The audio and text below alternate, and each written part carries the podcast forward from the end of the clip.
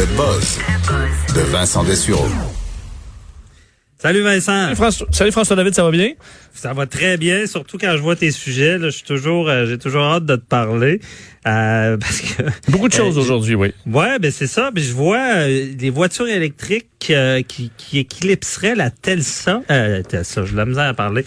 Tesla. Vraiment? Y a-tu ben, de, quoi sur le marché qui pourrait être aussi... Pas encore, pas encore. Évidemment, Tesla domine au niveau de la, de la technologie depuis un bon moment, mais arrive, et c'est intéressant parce que les grands constructeurs euh, font tout pour essayer de rattraper Tesla au niveau, entre autres, de, euh, de, de, de, du nombre de kilomètres qu'on est capable de faire avec une recharge complète sur bon l'équipement, euh, la conduite autonome, et on peine à rattraper ce retard qu'on a sur Tesla. Est-ce que c'est un petit joueur qui va réussir? Peut-être, euh, puisque il y a un petit constructeur en Californie qui s'appelle Lucid, L-U-C-I-D, et qui développe des voitures électriques de leur côté depuis un certain temps, et il devait présenter au euh, à New York pour le salon de l'auto en avril dernier, la Air, donc la Lucid Air, une mhm. berline de luxe là, qui entre vraiment dans la catégorie des euh, des Tesla. Euh, et malheureusement, ça avait été annulé ce lancement en raison de la COVID. Évidemment, au mois d'avril en plus, c'était à New York, c'était on oubliait ça le salon de l'auto. Alors c'est prévu plutôt pour le mois de septembre le lancement de cette voiture là. Pourquoi on en parle aujourd'hui? C'est mhm. parce que euh, aux États-Unis existe l'agence de protection de l'environnement, la EPA, qui va faire toutes sortes d'analyses avant qu'un véhicule sorte. Dans ce cas-là, les analyses de batterie, euh, est-ce que c'est sécuritaire, euh, est-ce que combien on peut faire sur un chargement? Et ce qui a vraiment surpris tout le monde, c'est que la Tesla, pas la Tesla, la Lucid Air est capable de faire sur une seule recharge complète de son modèle, faut dire le plus, ce qui celui sera le plus cher, 832 kilomètres. Oh, sur une seule charge. euh, Pour l'instant, celle que la Pulse, la Tesla Model S, euh, donc pas le modèle 3 moins cher, vraiment modèle S qui fait 647 km.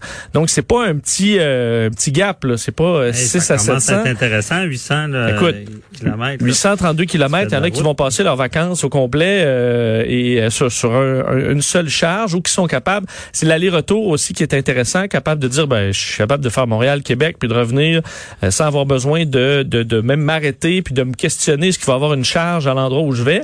Donc, euh, plus on a d'espace, plus euh, ça permet de ne pas s'inquiéter quand on part. Euh, donc, c'est pour ça que c'est intéressant. Également, le, la fameuse accélération des véhicules électriques, toujours exceptionnelle. 1000 chevaux, donc l'équivalent de 1000 chevaux est capable d'accélérer 0 à 96 km en 2,5 secondes. Donc, c'est encore des performances dignes de, dignes de Tesla là, qui vous collent au siège. le seul problème, on ne sait pas le prix encore. Alors, est-ce que c'est moins cher? Est-ce que c'est plus cher? On le sait pas, mais on sait que la technologie sera là pour aller vraiment se coltailler avec Tesla.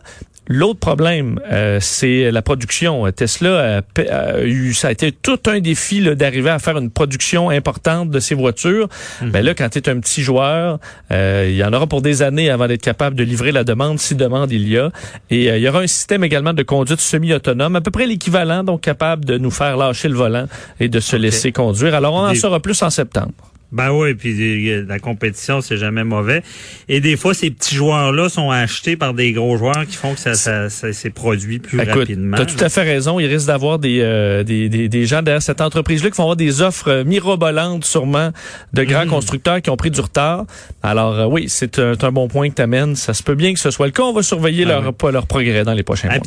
D'ailleurs, Vincent, tu peut-être pas répondre, mais moi, je me rappelle des moteurs roues d'Hydro-Québec. Ben là, qui, puis je sais pas, on n'a plus jamais entendu parler de ça. Ben, c'était supposé être la, la, la révolution. C'en était une, mais euh, bon, qui, a, qui ne sait pas... Euh, c'est une des grandes frustrations de certains ingénieurs. c'est une frustration que plusieurs ingénieurs québécois ont encore sur le cœur. Je pense comme l'avion euh, Avro, Arrow, là, des, ah des, des, trucs extraordinaires que les Québécois ont fait, mais qui ont malheureusement euh, pas eu leur heure de hmm. gloire. Ouais. Et là, on parle toujours de technologie. Euh, c'est une technologie dévoilée par Google qui serait brillante. Oui, que je trouve très intéressante parce que nos téléphones intelligents, pour ceux qui ont des Android, mais bon, que ce soit les, les, iPhones, euh, ont euh, des capacités quand même extraordinaires de nos jours. Et ils ont à l'intérieur un accéléromètre, donc qui permet de savoir, par exemple, est-ce que le téléphone est à l'horizontale ou à la verticale. C'est entre autres une des raisons les plus utilisées. Mais ce que ce qu'a annoncé Google, c'est que les téléphones Android, on sait pas exactement quelle génération encore, mais on parle d'une bonne quantité de téléphones Android qui sont vendus à coup de, de milliards dans le monde. Euh, donc, auront la possibilité, sous peu, de détecter les séismes, les tremblements de terre. Euh, hmm. Parce qu'on se retrouve, comme la, une grande partie de la population se trouve à avoir un téléphone du genre dans leur poche, c'est comme si on avait des euh, de l'équipement, des sismographes, tous dans notre euh, dans notre poche. Ah, Alors, le calcul automatiquement, là, évidemment, c'est pas si tu brasses ton téléphone, ça déclenchera rien. Mais si dans une ville, soudainement, tout le monde se met à brasser d'un coup, le, les algorithmes vont être capables en coûte une fraction de seconde de repérer qu'il y a un, séisme, de noter sa puissance et de d'évaluer en triangulation là, exactement son épicentre.